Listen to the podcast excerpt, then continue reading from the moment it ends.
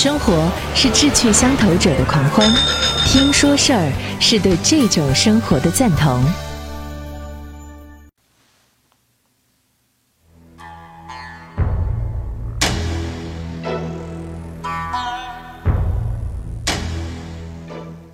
各位好，我是张瑞，今天我们继续探寻《山海经》到底是本什么书。其实我们在说《山海经》是本什么书的时候，如果您前面几期听下来，您肯定也知道，我们并不是在就这本古书而说古书，而是我们就里头所记载的一些东西，跟我们当下依然有关联的，甚至跟当下所发生的某些具体的实时动态的事情也会有产生关联的，让我们产生了好奇心。这也是我们去探寻《山海经》到底是本什么书的这个原发之念吧。当然不完整，也未必是呃科学合理的。但是我们在引用一些史实，呃，从古至今史实动态记载、文献内容和专家观点的时候呢，也只是来帮助我们一起来对于《山海经》是本什么书做一个粗略的框架式的认知。那么在这份框架式的认知当中呢，有一些人是不得不说的，比如说这位叫做颛顼的。传说当中，上古帝王的名字是个个如雷贯耳的。当他们一起聚在《山海经》里头的这个大荒世界，谁是最受瞩目的？黄帝、炎帝。黄帝，说实话啊，我觉得他有有一个，嗯，一直对我们现在来讲是有很大影响的，除了。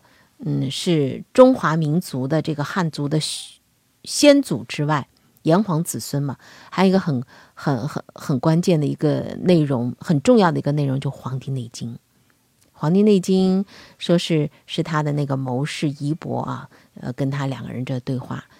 想象一下，如果您了解过《黄帝内经》，或者说听过一些讲座啊、论坛啊，或是一些中医的专家啊讲到过《黄帝内经》，您会真的感觉到我们的先人们是如此的神奇。怎么在那么早之前，也许是后人这个沿袭他的名字的，反正是在那么早之前，竟然就会对我们人体的很多的应和四时而生而养。自然而然的，呃，敬天年、敬人事的这种哲学理念，有了一个雏形。关键的让我感觉特别好奇的就是，这么多年以前，先人们，他们竟然知道我们人体当中有穴位，而且可以扎针针灸。《黄帝内经》当中那个灵枢啊，就是扎针的针灸穴，而且有经络。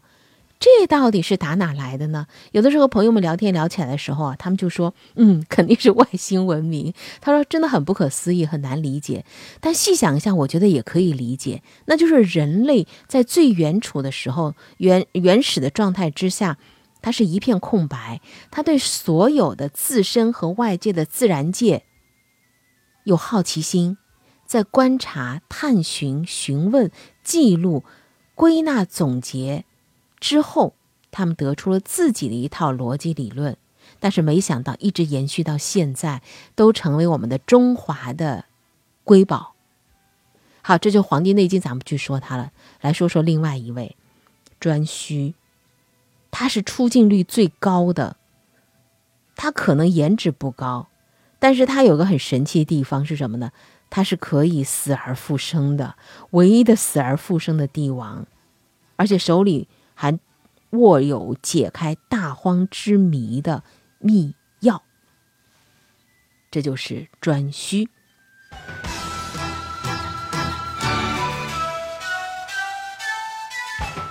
山海经》当中啊，有一部《大荒经》，这是比海外更遥远的地方。这个大荒世界是不是和西周时期的荒服异曲同工呢？而奇怪的是，这个大荒世界并不荒凉。我们耳熟能详的上古的帝王少昊、黄帝、帝俊、帝饶以及禹、夏启都被提到。华夏文明的肇启者们，他总不可能生活在那种荒芜之地吧？解开这个谜团，也还靠一位神一样的帝王，就是大荒之主颛顼。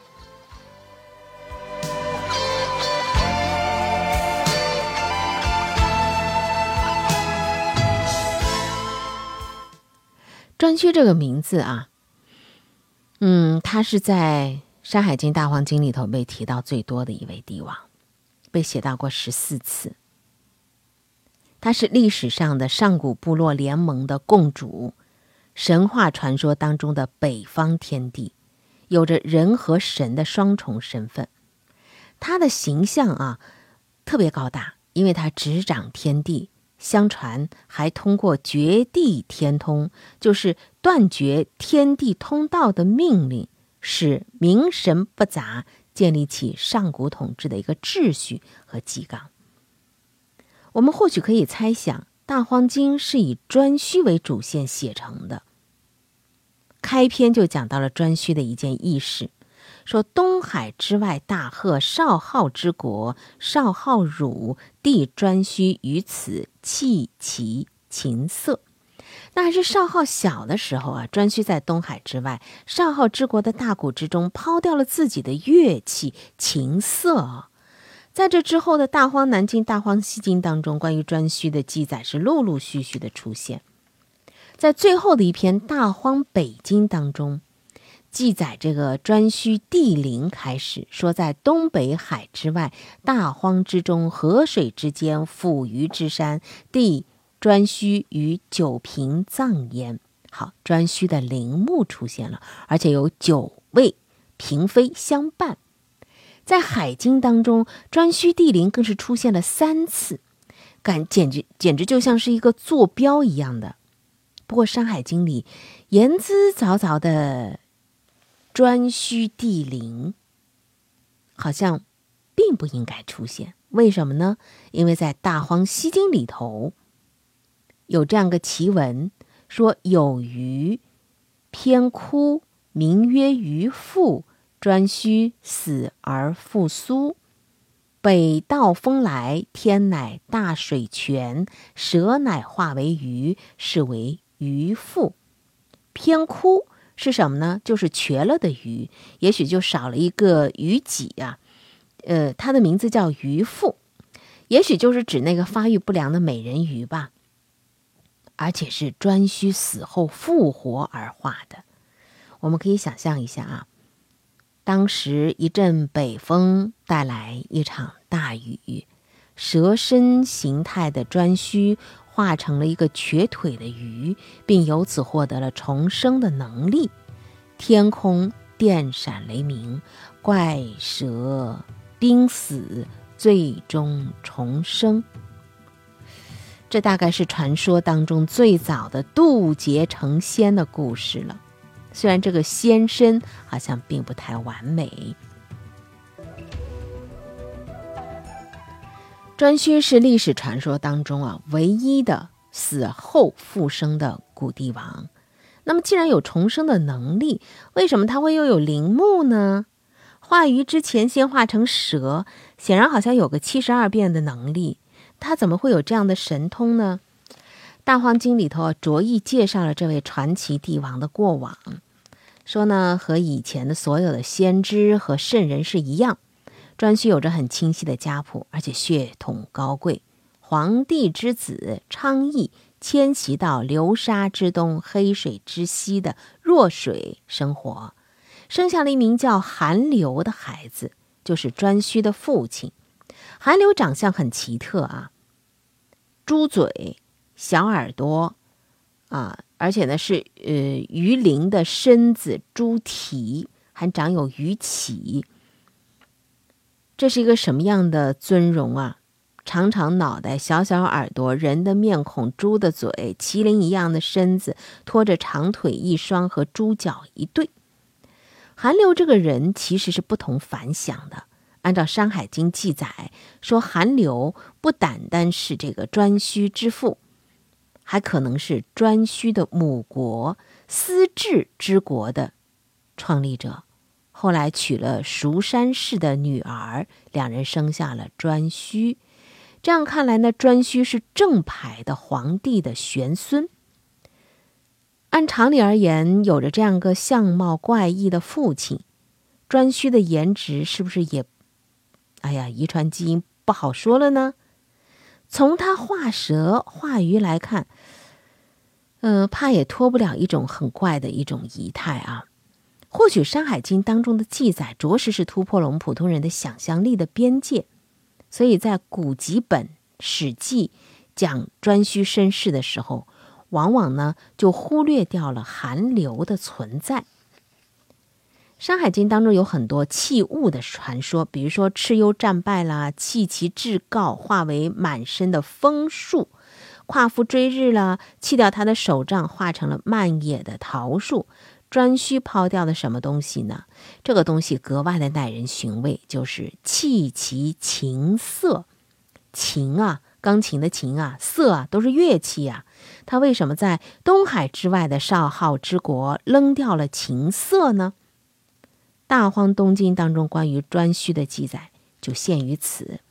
那么这段轶事难道是就闲来没事记上两笔吗？肯定不是。这可能。暗示说，颛顼得到天下共主地位的基础，就是他有着横贯东西的人脉资源，以及在游历当中传播文化的事迹呀。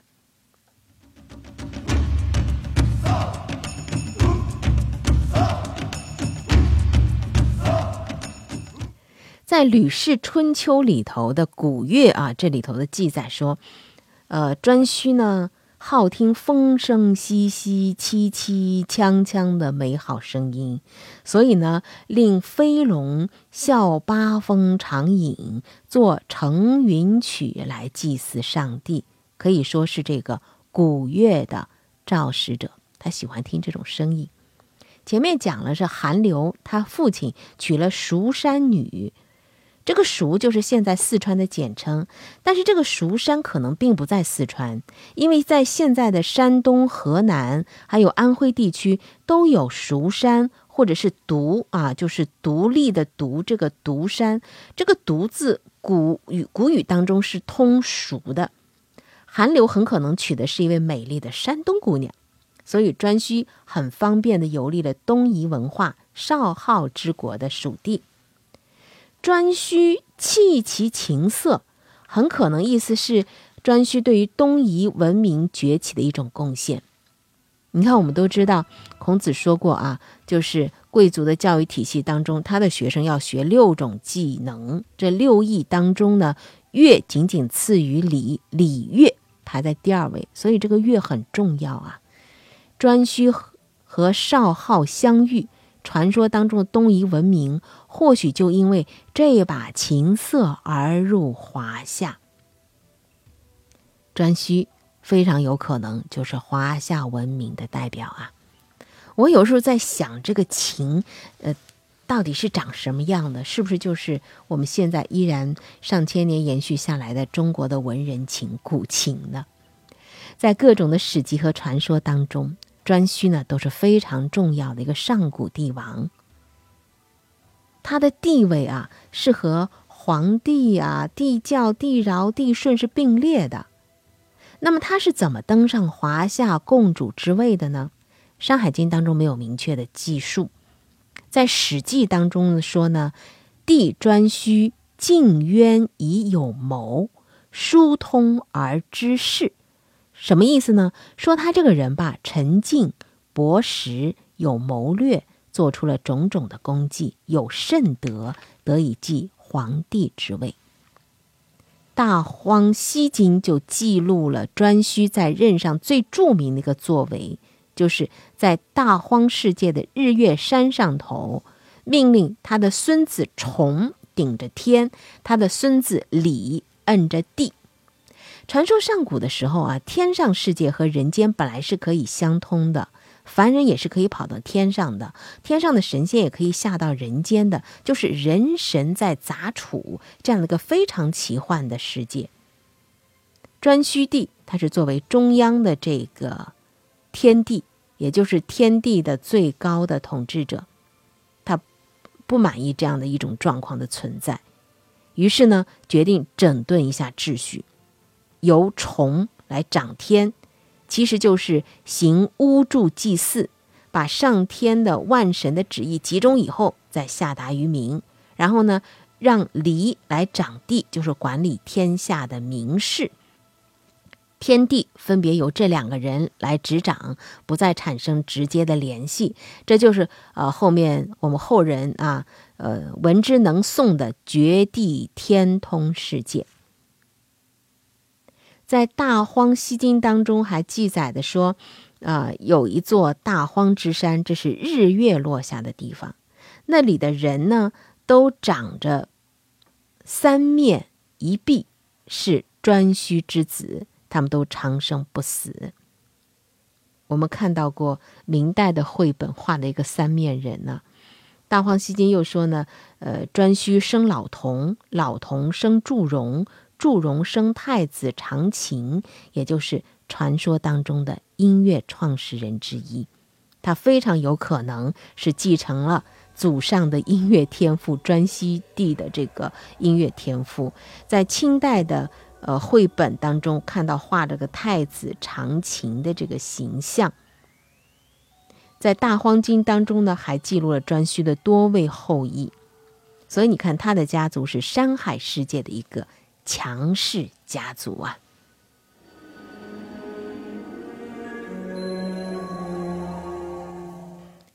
在这个颛顼的掌权路上啊，他还绝杀了他的竞争者共工。大荒西经记载说：“大荒之余，有山而不合，名曰不周。这不周山本来是撑着天地的一根巨柱。西汉的《淮南子》当中就记载了不周山下一场血雨腥风的豪族大战。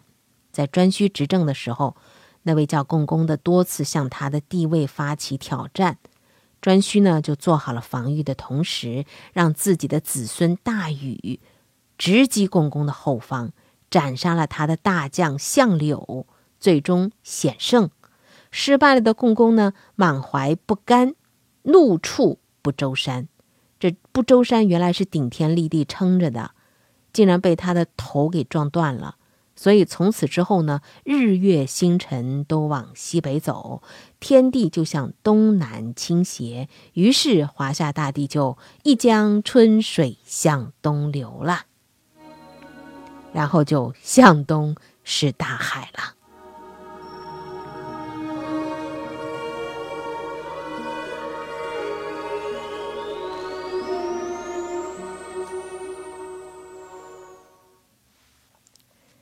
今天的这个最后啊，我们再来说一个考古的发现啊，在河南的濮阳西水坡遗址出土过一具男性的骨骸。